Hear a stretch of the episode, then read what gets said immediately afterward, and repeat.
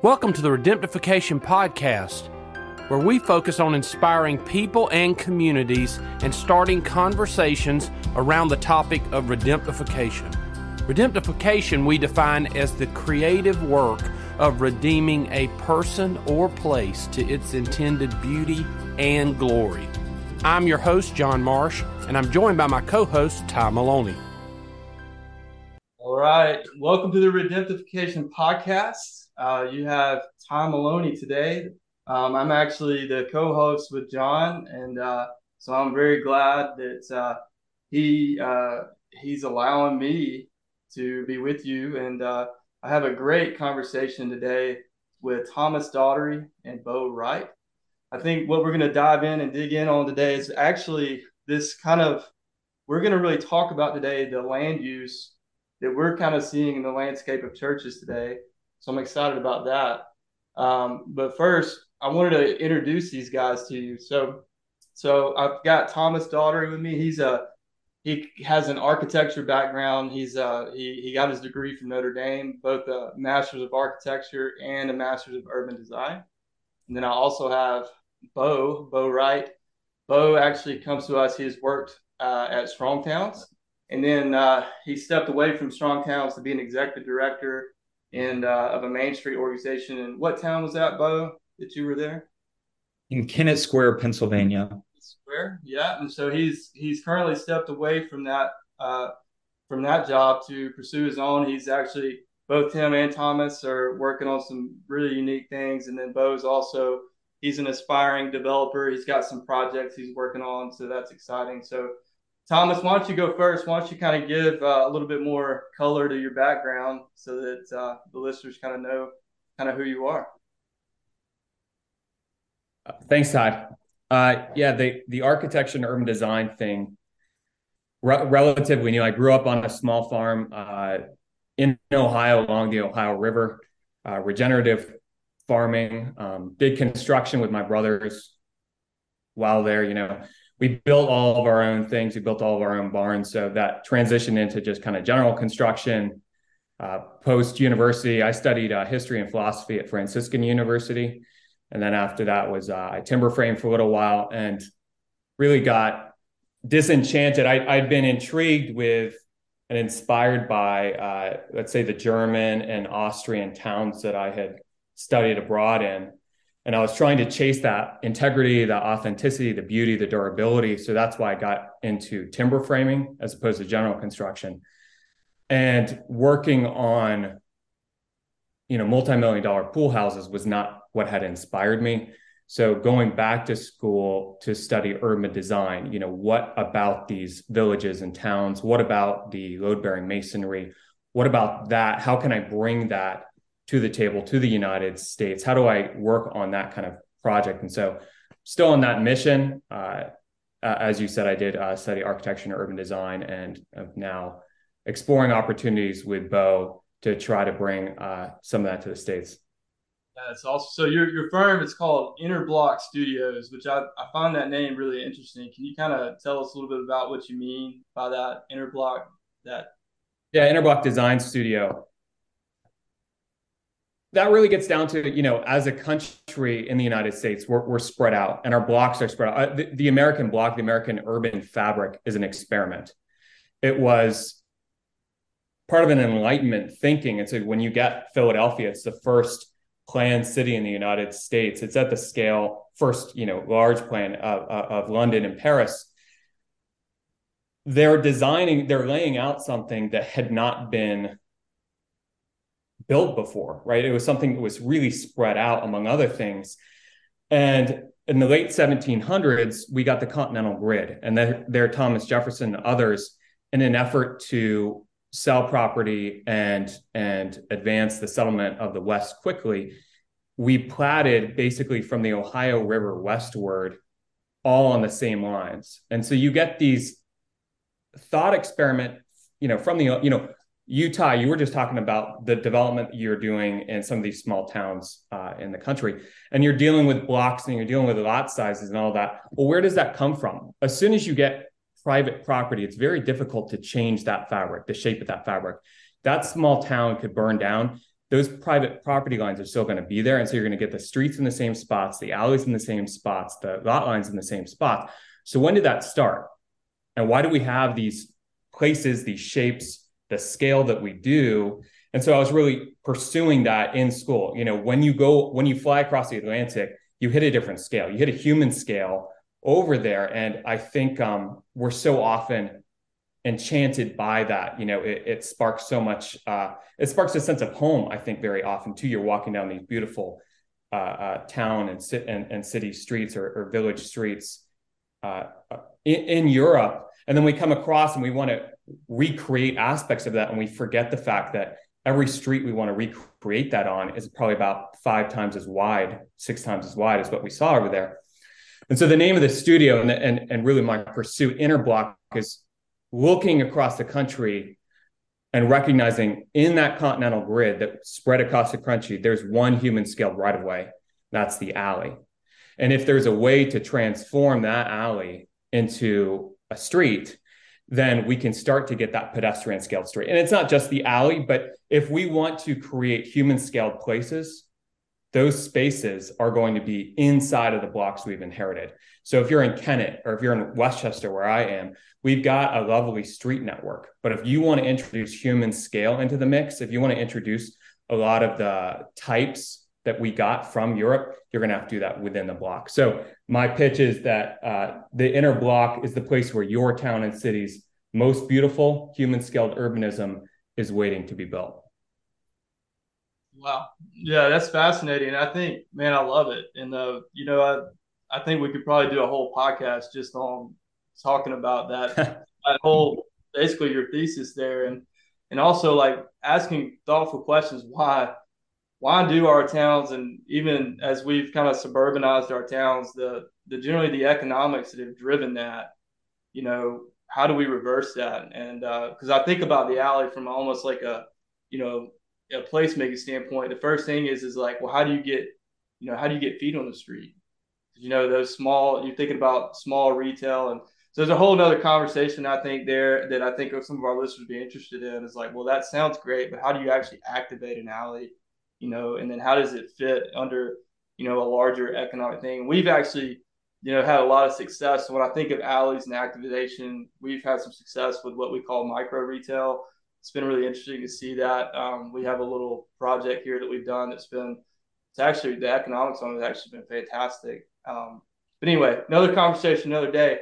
Bo, um, I want to jump in and, you know, you got, you had a background, you, you worked with strong towns. Obviously it's a, you know, those guys have, have a strong voice. Um, they've been uh, really, I guess, uh, almost like a, a, voice in the wilderness in, in terms of some of this, these larger uh, you know uh, conversations around around town building and communities. Um, but uh, you also so tell us a little bit about your background and share with the listeners uh, kind of what you're interested in right now.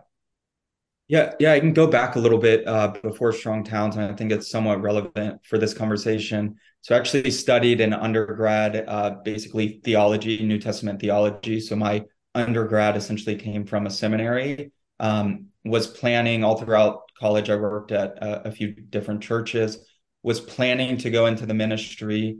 Um, I think I was always, uh, even at that time, I was interested in in towns and cities and sort of how churches uh, contribute to the good of their cities, neighborhoods, all of those things. I got just kind of obsessed with this idea of like civil society and how do we how do we um, how do we be good neighbors what is the what are sort of the foundations of civil society uh, that led me down a path of kind of studying public policy and some other stuff but i was always interested in spaces and that's really where i connected with strong towns um, sort of with the urbanism new urbanism type movement um, so and then you know spent uh, a few years with strong towns hanging out with some of uh, the best sort of urban thinkers across the country. Meeting Thomas was a real sort of revelation, to be honest, to me, because he he has this way of describing sort of human scale uh, that take that's that's been a sort of transformative step for me beyond just sort of new urbanism grids and cities and how they're laid out. He's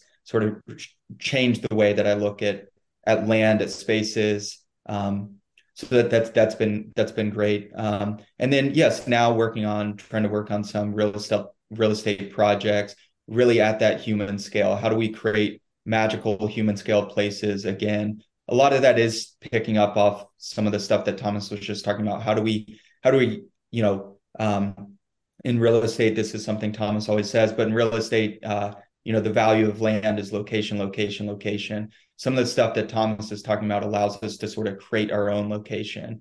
When you can create the inner block when you can uh, you know shape the space and the space between those buildings you can create your own space and create your own location. And i think you can do that for a lot less sort of money and effort than than people think by by by shaping those spaces. So that's what um, what we're focused on. Um, again come from a sort of theological background so I'm very interested in bringing together this passion for sort of urban design and and um, human scale and neighborhoods, but then also with uh, um, you know passion for uh, the church and theology and how churches uh, engage with their neighborhoods. Oh man, it's great. It's good stuff. So today, what brought us together is that we we are all three, um, especially you guys. Y'all y'all have had some interesting interactions uh, as of late around really this this idea is is how are how are churches currently stewarding their land? Or their buildings or facilities? And then what what is changing for churches in the way they see their built environment? And i think i think this is a question that i think there's uh needs a lot of thought really. And uh i want to i want to kind of kind of if i can i want to try to set the stage for the conversation and i want to kind of pull some some different experiences that I've, we've we've had as a company um, where we've been asked to add value to to churches specifically who are asking the same question. But I think some there's some interesting stats that that I think around setting the stage that that came. Um, there was a document that was published not not too long ago called the Great Opportunity Document, and I just want to read some of these things. Uh, one of the one of the stats that that came out of that document well, just to go back for for those that are interested, we'll we'll dive deeper in this conversation. The Great Opportunity Document is a it was um, it was a it was it was a document that was commissioned by a private foundation, uh, so it was an independent report. But but it but basically they're saying that this that what we're looking at in, in America right now is almost the largest gospel opportunity. Um, they're estimating that over 40 million young people who are raised in Christian homes could walk away from the church by 2050. Uh, and so basically, this report's calling churches and believers to action. And they kind of dive into like, well, part of that is is that we're the church used to be almost, and we were talking about this before, Thomas. It used to be that when we looked at a community and you looked at what kind of framed that that main square, well, in in the early kind of history of towns, it was the church, and then and then it transitioned to civic government. And then now the question is, what is it now? What are we creating? Entertainment districts and other things, and obviously business CBD um, is becoming a kind of like, well, this is what this is the destination markers. This is where you when you've arrived to a community. But I think some interesting stats that came out of the the Great Opportunity document I think is worth talking about is it says that 4,000 churches start every year and 3,700 churches close every year. So the one that pops out to me is that we have 3,700 churches close every year means that there's 30, 3,700 churches that likely have land and facilities. So the first question you ask yourself is, well, if there's 4,000 that are opening and 3,700, there should be a net 300, right? Well, why is there still a lot of well underutilized facilities, underutilized land? And I think I think it's really a lack of maybe a vision, maybe lack of imagination, but I think the the economics of those spaces come to play, right? Well, it's because they're too expensive to to, to rehab, or maybe it's because, and this is where Thomas, you and, and Bo, you guys will have insight. It may be because the land use, from a zoning perspective, there may be limitations on how that land can be used. It has to be unlocked. And so I think these are some conversations we're going to have. Some other stats that I thought were really interesting is that from this report, 62% of the unaffiliated do not believe that houses of worship contribute to solving important social challenges. So again, I think it's like, well, as a church or, you know, you and we we we talk about this that I think different church organizations, different denominations obviously have different views of the way they view mission, specifically outreach. But from an architectural development standpoint, you know, it's still a programmatic challenge, right? And we don't, I don't think we always address the outreach component of these church organizations' mission programmatically with the way we view the way they use their facilities. And I think that's the conversation we want to talk about today is like the obvious scenario that most people, when they see a church, I mean, I think when we look at Opelika right now, I can tell you we have we have three good sized churches and and um, they also have an aggregation of land. And I mean, one right adjacent to where my office is right now actually is three and a half acres of asphalt that's only used one day a week, uh, really Sunday morning. And then maybe Wednesday night they have a partial, you know, where they fill that parking lot. And the rest of the time it's, it's basically underutilized. And so you have to ask, like, well, what there seems to be a better use of that land. And what I one time we we had this conversation, we we said, you know, when we're thinking about the church, uh, I think it's easy for a church to see, hey, how are we stewing our contribution? So if we think about cold hard cash, most churches say, yeah, we feel like this is how we're allocating to these, this is how we're allocating to our mission. But I think the harder and the higher level of you know ask is say, well, what are you doing with your entire balance sheet?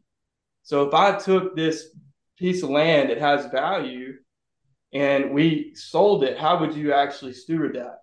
Well, if you're uh, if you're not stewarding this piece of land to its highest and best use, is that true stewardship? And so I think there's some a lot of conversations that I think I think our listeners would be interested to have around around churches. And one more stat that I really think that to me was really eye opening is that the average church in the U.S. today spends half of its financial budget on a building, it only utilizes 5% of the week. So again, when we look at the facilities portion uh, or the land portion of, uh, of a church, it's really it's either it's either adding value to the mission or it's detracting from. And so I think a higher level of programmatic look at the way churches are using their facilities um, is worth the conversation. So that's kind of I've, I've set the stage for this conversation today. Um, so Thomas, I think I'd like for you to ask some questions. Let's talk about the higher, like forty thousand foot view from a land use perspective, and maybe you and Bo both talk about what is this the project that you guys now are calling um, the God's the God's House project. Tell me about how that derived, kind of what y'all saw in in this landscape of church uh, real estate and how it's being used and how that kind of derived you guys to start this project.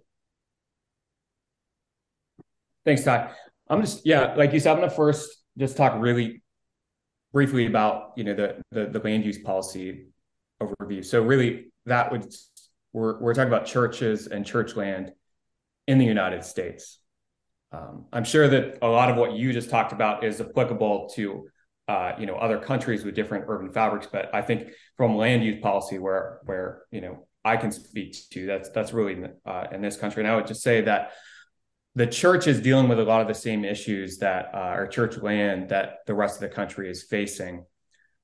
We're spread out. We have lots of land, and the Strong Towns mission, the Urban Three mission, among other things, is recognizing that we we need to tighten our belts. We can't sustain the way that we developed post World War II, and so I live in a town that's about a mile and a half square, and we have 24,000 people. And from a country point of view, that's very dense. If you compare that to Savannah, if you compare that to European town, we're actually not very dense at all. Uh, Wright is in the next town over in Kennett, and I think they have probably about half the density. Um, another municipality in between us has again half of half of uh, Kennett's density. Every single one of those municipalities says we're built out. And so we we have we we have a culture in which we all assume we all think okay we're built out. This is as much as we can do. And at the same time we have land use policies that are reinforcing that and saying yes you are built out and zoning that says you can only have a single use for your land. So churches i think are awakening to the fact that we're we're facing not being able to afford our infrastructure tightening our belts and that's the strong towns and urban three really making that clear. and we're dealing with a housing crisis, and we're looking at, you know, where, where's the economy going to go, and and to the point that you just made we have all of this amassed wealth and land, we this inherited resource, and we're not stewarding it at all. And what can we be doing? And i think one of the first things that we need to recognize is that well one of the reasons we haven't done as a church much with our land is because it's been illegal to do much with our land right like you can't go out there and do some of the stuff that bo and i are drawing and so i'm sure we'll get into it later but this durham project uh, that we were working on was really uh, the basis for a text amendment which would be really cutting edge for the entire country looking at legalizing certain uh, development on church property that's good. That's good. Oh, you had something. Yeah. Yeah, Ty, I think you mentioned earlier just kind of unlocking the value of the land. Uh, that's what, you know, zoning is what kind of locks in the value of the land that a lot of these churches are sitting on. Um, and, you know, the ability to go in and sort of unlock the value of that land through municipal goodwill that churches may or may not have um, you know, creates an immense amount of value. I think there's a changing landscape kind of across America. It's slower than uh, than we would all want, but you know, some of these different groups have been working on it for a long time. But I think slowly you're starting to see a loosening up of sort of exclusion, exclusionary zoning. Um, you've seen in Minneapolis, and I, I, know Charlotte is working on something similar. Uh, Durham, which we can talk about in a second, is is working on something similar of allowing um, you know most of the city 80% of america is single family homes and so allowing different um, different property uses you know with within the city and within an urban environment. Parking is another huge issue uh, that uh, that comes up in land development and you're starting to see loosening of that. So i think there's opportunities opening up um, and i would just say from a sort of 40000 foot view um, you know the the zoning is something that's um, that's holding you know a lot a lot of these opportunities back. Also think just we don't want to have a super theological conversation but i think the church is sort of awakening to um, you know the, the this missional focus on on being good neighbors. Um, you know i think often used in especially sort of protestant circles is this jeremiah 29 uh, to seek the welfare of the city. You know that that that word shalom it's it's to seek the shalom of the city.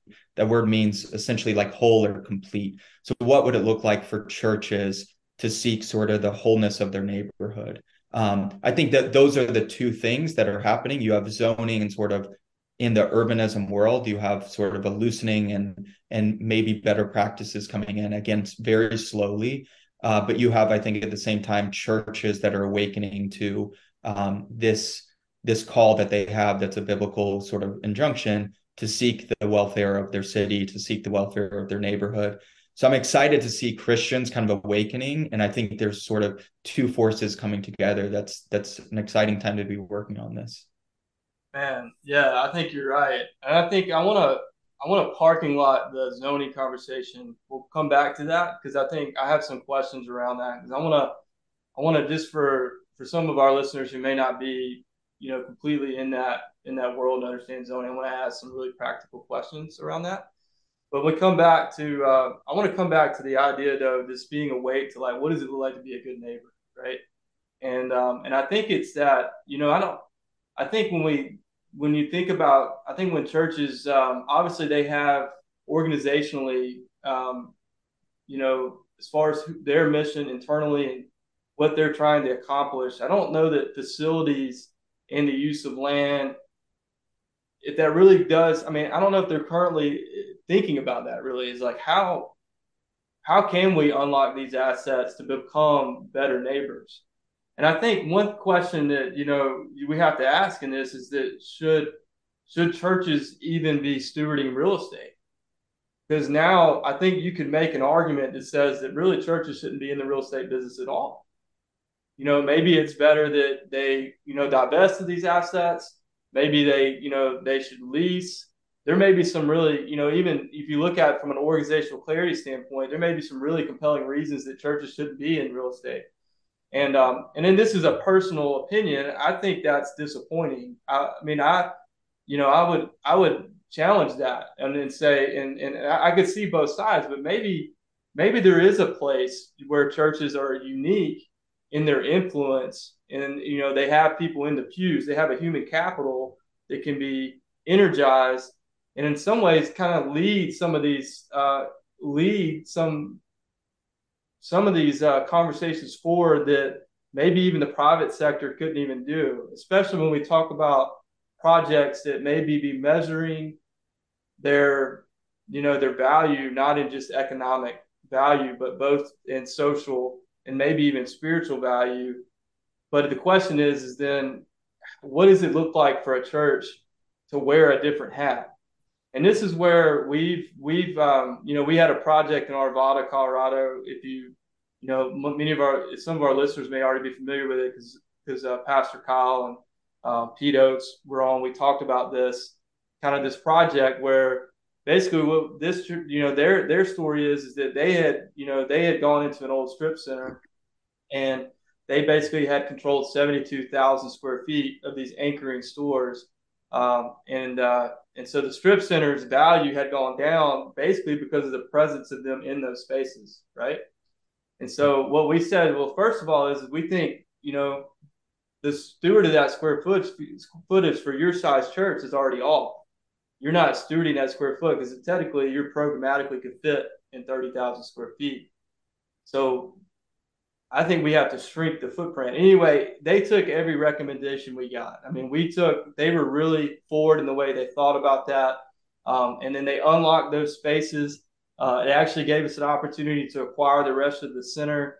Um, and I don't want to get too deep in that project, but the point is, is I think there's different avatars of churches, right, that are going to engage in this conversation. And I want to, I want to set that landscape as we talk. I think, I think number one is you've got churches that um, there's a churches that are affiliated versus unaffiliated, and what I mean by that is that you know, like the Catholic Church, like the Methodist Church, there's some general hierarchy a lot of times that takes decision making out of the local sphere, and I think that's one category of church. When we look at the way use property, there's also churches that are growing and are looking at a new model of what church is and the way they can engage in the community. And I think like I think our our um, you know uh, Revive Church in Arvada would kind of fit in that category. And then I think there's churches that are you know simply they're shrinking. Um, they have aging congregations. Um, they have you know they have uh, they have they're they're maybe short on congregation and long on land. And so all three there's all these three different buckets that I think you know we have to kind of consider in the conversation. Um, and so so yeah so I think guys, why don't y'all talk a little bit about I think about the the Durham project because I think that'll unlock some questions, and then I want to come back to some of these zoning questions. I think those are those are important. So, kind of introduce the landscape of how did you guys get engaged in Durham? Um, what brought you there? What was the interest, and kind of tell us about it. Yeah, I'll, I'll let Thomas uh, kind of introduce that. If I can just touch on one thing you just said, Ty. I mean, I, I definitely think churches today often see sort of you know their property and their building if they own it as a drag on the mission.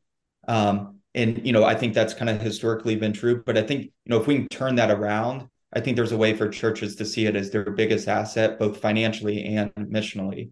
Like how do they use their church their church property to engage the neighborhood? If i can throw out just one um, one really good resource uh, and we can kind of plug it at the end uh, but there's something called the Proximity Project. I think you guys at Marsh Collective may have engaged with them before, but it's called the Proximity Project. It's run by Sarah Joy Proppe. And she has a bunch of really great resources for churches to kind of start that conversation to begin thinking about how to engage their neighborhoods. But Thomas, I'll let you introduce kind of the Durham project. Thanks. Yeah, I mean, I think that's that's such a good point. I think you're right, Ty. It would be disappointing for the only answer uh, to be that churches should not be in the real estate business, or at least in the land business. Um, churches across the country do have the human capital, but obviously, whether or not whether or not we think it's appropriate, they also have the land capital and enough land capital that it can make a huge difference in the way that we engage with land use policy and the way that we as a country, as a culture, engage with with housing, um, dealing with our current housing crisis. So I think um, they're in a position to be leaders and uh, really stewarding that land well puts the you know would would would allow churches and church leaders to really uh, engage and maybe lead some of the conversations now about uh, how we address some of these these bigger issues. So um, because they are tied. So Durham, uh, Aaron Lubeck, who I don't know if you know, he's head of uh, Southern Urbanism. He lives in in uh, in Durham. He had asked us to come down and lead a charrette for a number of church communities that were coming together um, partly under the, uh, the the divinity school, the Ormond Center and Divinity School at Duke. They have a placemaking lab, and so they were looking at how do we use our land along the you know some of the conversation that we're having right now. And so, uh, a few stats in Durham: there's over 500 faith-based parcels in Durham County. That's 2.25 square miles, which is huge, right? You know, I just said my my town right here is 1.5, we've got 24,000 people on it. So from a land point of view, it's a vast amount of land. Um, and of that 2.25, as you can imagine, you know, this is typical American uh, development. It's vastly underutilized from a land point of view. And so Aaron had brought, had asked us to come down and help these uh, four church communities design for a day, thinking about their mission, which included housing for uh, the Duke Hospital. It was like housing for Duke Hospital, uh, uh, attainable or affordable housing for community members, and then also elderly housing. And so it was a really great um, experience working with them. The project was really intended to be uh, an argument for a text amendment that Aaron was putting forward, which would allow ADUs to be built on church land. And this specific text amendment would really be cutting edge because it would say churches can build unlimited ADUs up to 1,200 square feet without off street parking. And the ADU movement is a really interesting one. It's one I've been tied into for, for a number of years now. And it cuts through so much of the zoning codes that we've thrown up for a very long time. It for, for churches, for example, you know, we we were addressing a couple different sites with church communities coming in and saying, "Hey, we we've got all this land. We're thinking we could put in three or four houses, and three or four houses would be great for their mission. But we start sketching out, you know, 1,200 square foot ADUs on their land, and I think one of our sites we got up to 75 units built around, you know, little courtyards. You know, it's not 75 and one cohesive, you know, uh, it's it's 75 built out of like you know maybe 10 different clusters of uh, uh, of little homes around squares.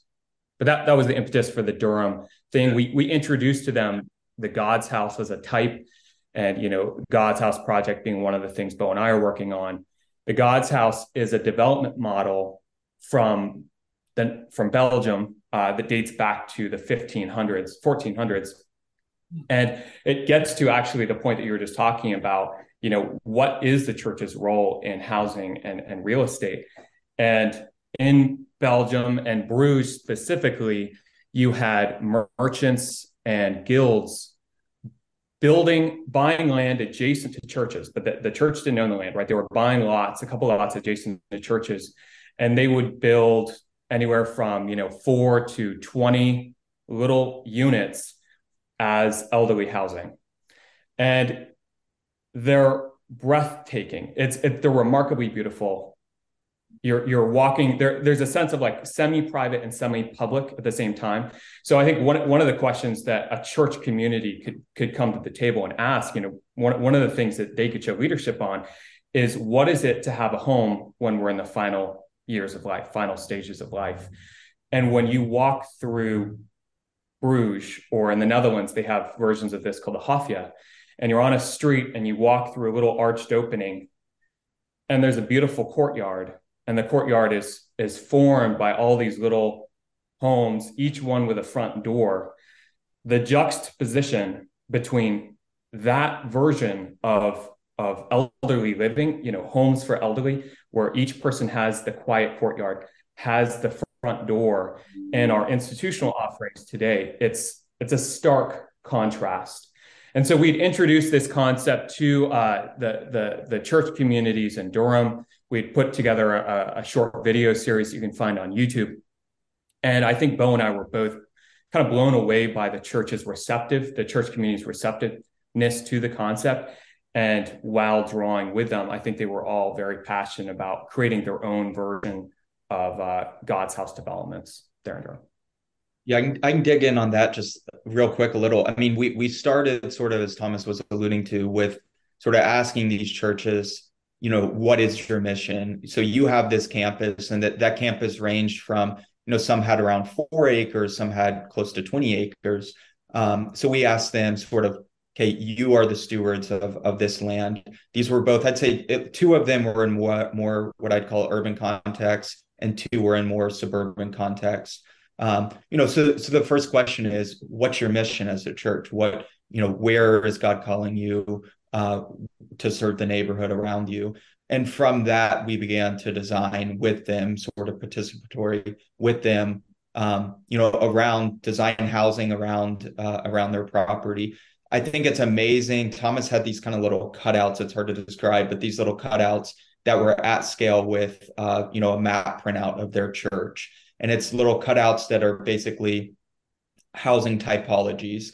And so you would sit down with with some of these different church groups, and they'd say, um, "Well, I think we can build four housing units on our on our property." And you'd sort of overlay this uh, this stencil piece that Thomas had of this typology, and you'd say, "Well, I don't know, but like I'm just overlaying this and it looks like you could fit like 70 uh, homes here. Like, and, and we weren't trying to sort of shove density, but it's showing that you can utilize the land to create beauty, to create spaces, to sort of shape the property in certain ways. So that was sort of eye opening. And it was really great to see the churches sort of it that click for them of, um, you know, realizing just how much potential that their land has um, what all they could do. I think it even kind of stretched their sort of mission. You know, they come in thinking, well, we can provide four housing units for you know for X people, uh, and they leave saying, well, wow, I think we could do like forty or fifty units, and that would really allow us to serve both people you know in our congregation as well as people you know in our city that need housing. Uh, so that that was really encouraging to see. And again, this was across several different sort of denominational backgrounds, which was really interesting to see how each of these groups sort of engage with this question of how to utilize their land. Yeah. Um, so going back to the zoning, that zoning question, I think I think I have some questions and I want to I want y'all to kind of react to around, and I want to make sure I understood the I mean the higher conversation around around zoning and as relates to churches. I mean, are you are you guys maybe and through the work that you and Aaron worked on specifically for Durham, is there kind of a discovery process where it's going to be like a unique overlay that would would apply to specific kind of subset of church property? Am I hearing that right? Where it's basically will churches be able to maybe look at have different density options and different kind of typology options that may not be specific to the zone they're in. Is that kind of what you guys are alluding to, or am I missing that? So currently, um, the country, almost the entire country, is zoned single use for for all the land that we have. Yep. So churches are going to fall into a category in which they can build and utilize their church. They can park their church. They can um, probably put in uh, some kind of rectory. Maybe they can have a school building a couple other affiliated things, but they can't by right build housing units, or the, and, and they're they're not going to be able to do that on their land, right? They could they could have a land lease, they could do different things, they can subdivide, obviously. ADUs are a really interesting tweak to uh, zoning that really got talked about in the 90s as baby boomers were trying to care for their parents. It was one of the first generations that was realizing they couldn't put in, let's say, you know, people call them a granny flat. You couldn't convert your garage into a little dwelling unit for your elderly loved one to to so that you could give them both, uh, you know, proximity to you, but also a little uh, their own space. And so it kind of fizzled out in the 90s. I think Vancouver had adopted some ADU policies there that and, and so Canada has been kind of running with it for a while. And then post 2008, the conversation really started to pick up again as we were facing this housing crisis as we're as we're realizing that we just painted ourselves into the corner with our zoning codes and there's a huge amount of underutilized land churches have the land but it's also in your backyard you've just got we're, we're surrounded by land that we can't use and so the adu policies in california and that have kind of been moving uh, uh, westward usually say, hey, you can put one ADU on your single family lot. And some places have gone as far as um, Atlanta, Georgia, say, you know, you can get away with, I think, three. This would be groundbreaking because it would bring it to churches, which in the case of Durham, you know, let's say they have five, six acres. It's a text amendment to an existing policy under the umbrella of, I think it was called the Simplifying Codes for Affordable Housing. And it would say churches, no matter what that church is, can build unlimited ADUs, 1,200 square foot ADUs on their property with no off street parking.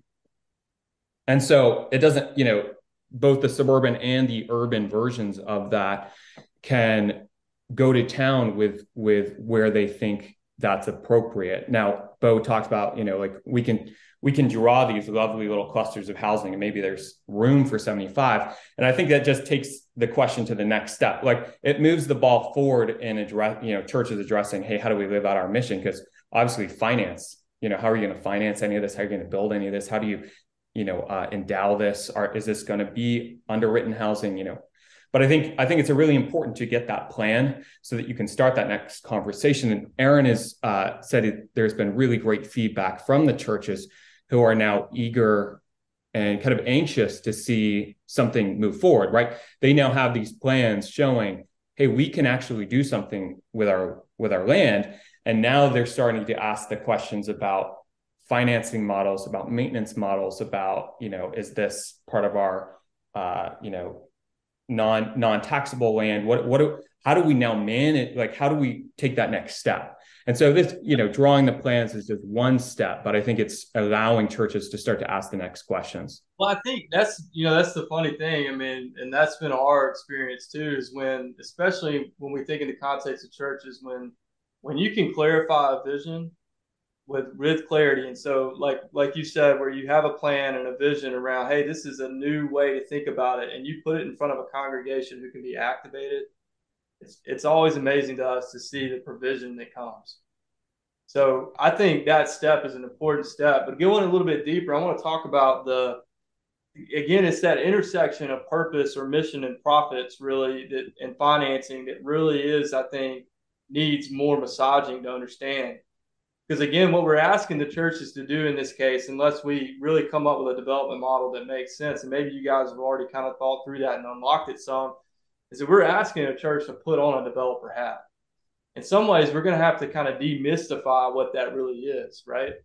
Um, because, I mean, like you said, are we asking churches to underwrite essentially residential housing? I mean, are they, and does that mean they're going to take on the role of property management? Are they going to take on the role of, you know, of, you know, stewarding and construction management? There's all these disciplines that have to be wrestled you know, I think it's I think it'd be worthwhile to have and talk about this for a second is to say, well, you know, what really what is the kind of the the convergence of both private church, nonprofit, and civic, right? Because we we we have this zoning piece, right? What's the net benefit for the city? And if and if we talk about from a tax based standpoint, one of the advantages of the project is it is on a tax um, advantageous property but so does the city even get to participate in that unless it's producing some sort of sales tax generating? So then you have to ask that question. So if I'm looking at this Venn diagram, where where are we maximizing maximizing uh, value for all three of those participants, and then where does private development actually can intersect with the church? Do y'all have any thoughts on that, or maybe you guys can can can riff on that for a minute? Yeah, I think that I mean, I think there's so many opportunities there and ways that uh, that churches could engage with this. I mean, I think the the first thing is just to say, Ty, what you know, what you were just saying with when churches have a vision, when any institution, but churches have a vision for how to utilize their property, you know, it it it opens resources. And that's the first step is what is that vision? And I think doing sort of the the charrette style um, kind of engagement that we did, a gives them a vision in terms of um, you know written text of of what's their mission, how are they going to engage the community, but also gives them something extremely important, which is visuals that are beautiful and show what their property could be and how it could engage the neighborhood. So that's the first step is to get people excited with the vision. And then it's okay, how, how do we do this? Um, and I think there's a lot of different ways that that churches could go about that. I mean, um, I know of churches partnering with sort of mission aligned developers. Maybe those developers are within their church or within their congregation, or maybe it's someone they know in the community. That's an opportunity. Um, you know, churches should certainly sort of seek counsel in that as they're engaging with different developers.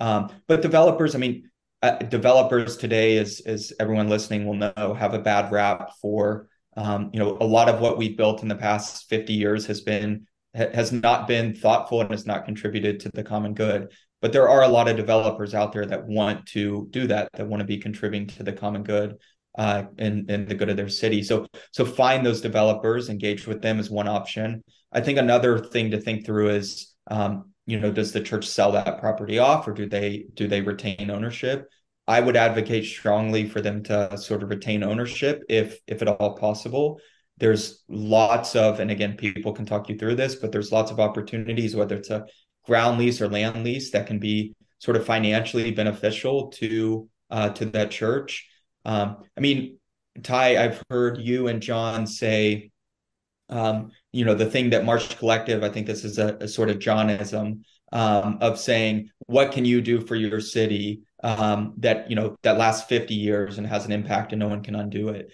That's the way churches should be thinking about especially if they own their land. That's the way they should be thinking about their neighborhood and their city is what can we do with the you know the assets the land that we have that we're stewards of it that benefits this community for the next 50 years and no one can undo it i think if you ask that question of your congregation, sit down with a whiteboard, you would come up with let's create something really beautiful that engages the neighborhood, uh, that as people pass by, you know, is a pleasant experience, and they say that church is up to something good.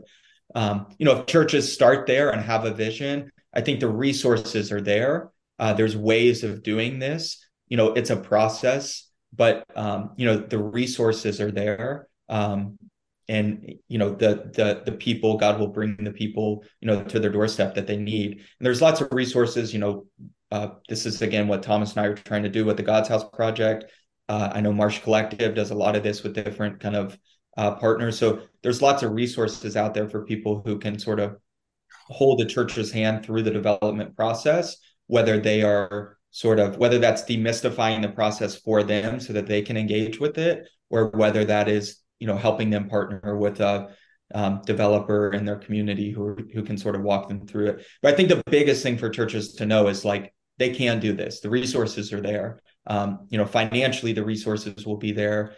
Land use, people can help them figure that out. Retaining ownership, you know, there's ways of figuring that out and, and ways that it can be beneficial even for the long term. Yeah, no, I think that I think that retaining ownership piece of the puzzle is one of the probably the I what we experienced been the biggest deterrence because you know I think a lot of a lot of churches see land obviously as a stable asset. Hey, we should own it forever. Um, we don't want to give up our position in that. And I, I, think that is a stopgap a lot of times for thinking about these conversations. And like you said, but we've seen some unique structures. I mean, one, I mean, you know, one being the land lease tool. I mean, I think that is a tool. And I think many developers who haven't used that mechanism before think, well, how do you finance that? Well, there is ways to finance that to make leases assignable.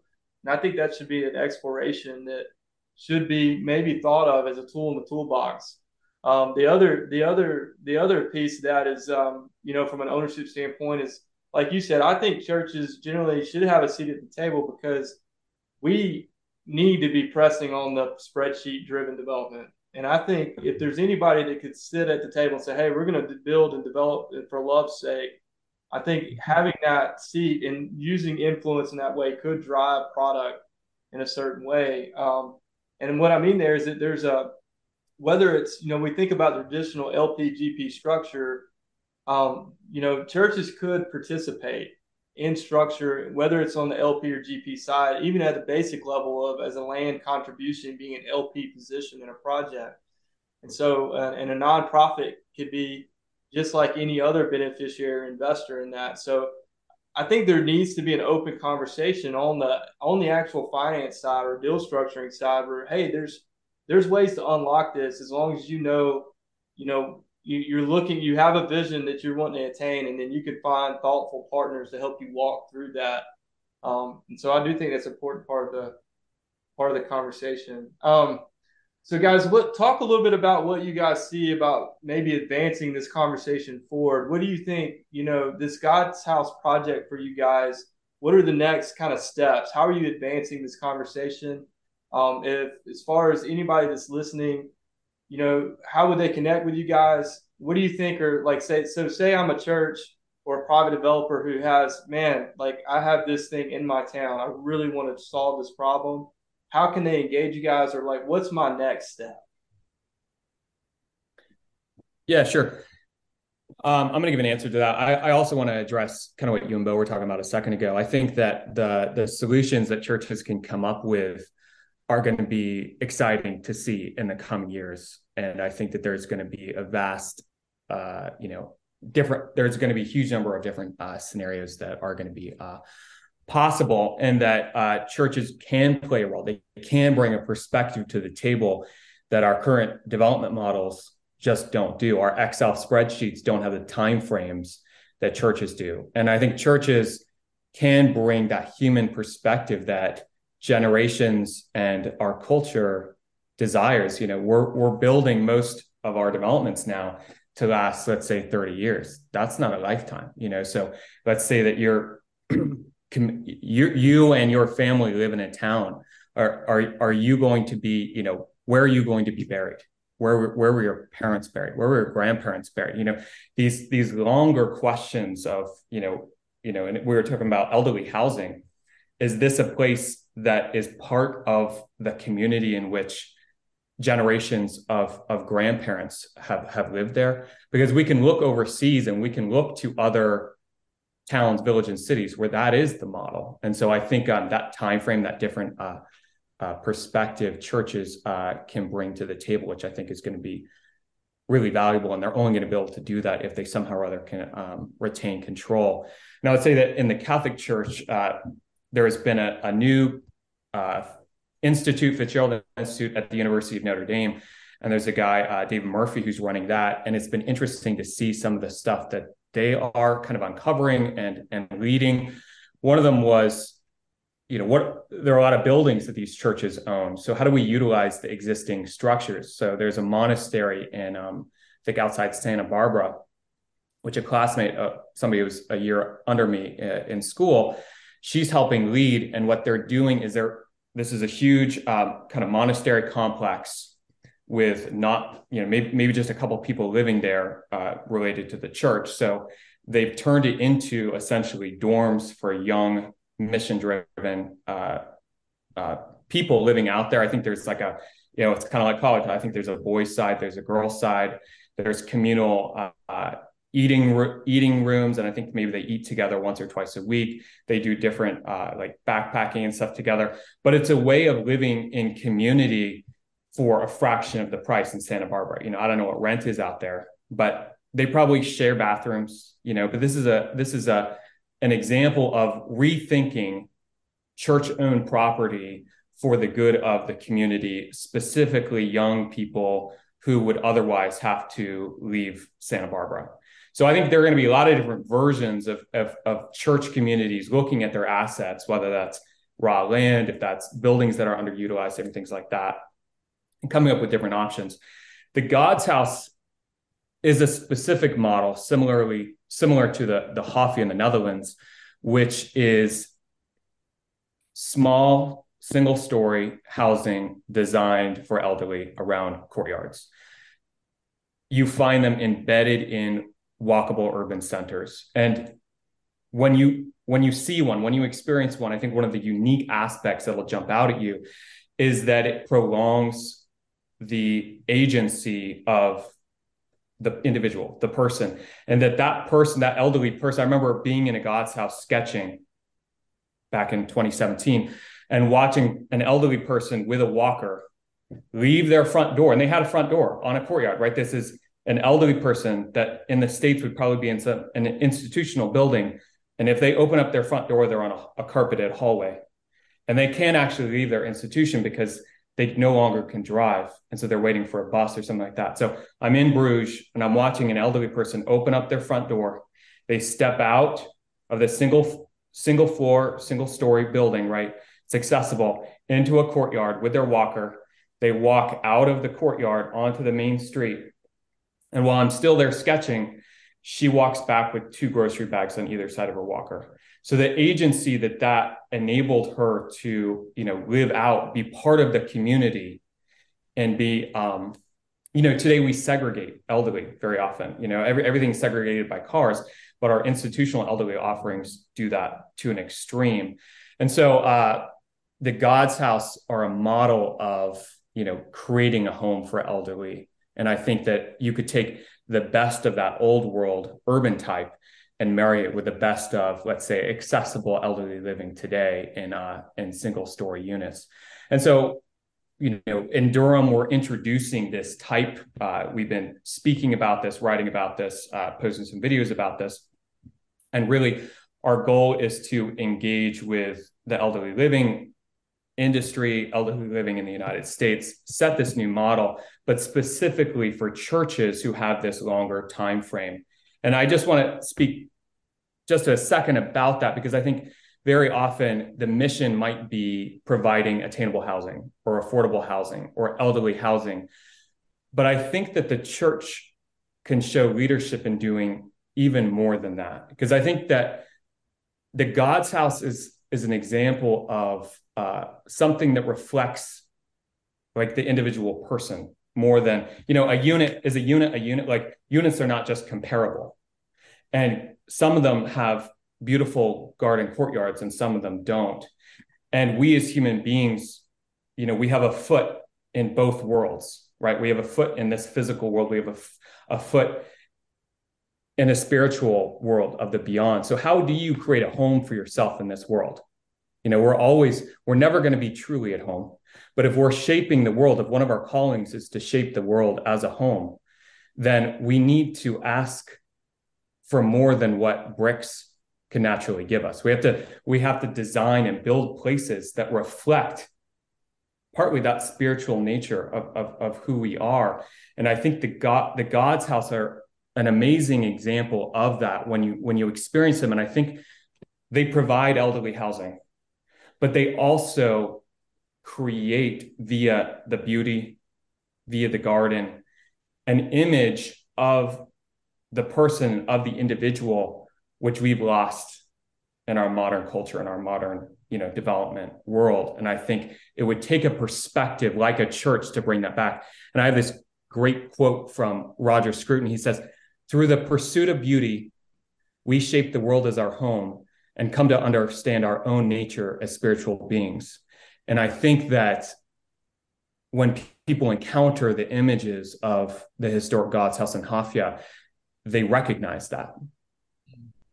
Yeah, that's that's that's amazing. Uh, Ty, I can touch real quick on just your question of how to sort of engage with us. Uh, we have a just kind of landing page that we've uh, created that's uh, godshuisproject.com um, we should spell God's house because we we're using sort of the traditional spelling, which is um, God G O D S and then house is H U I S. So God's House Project.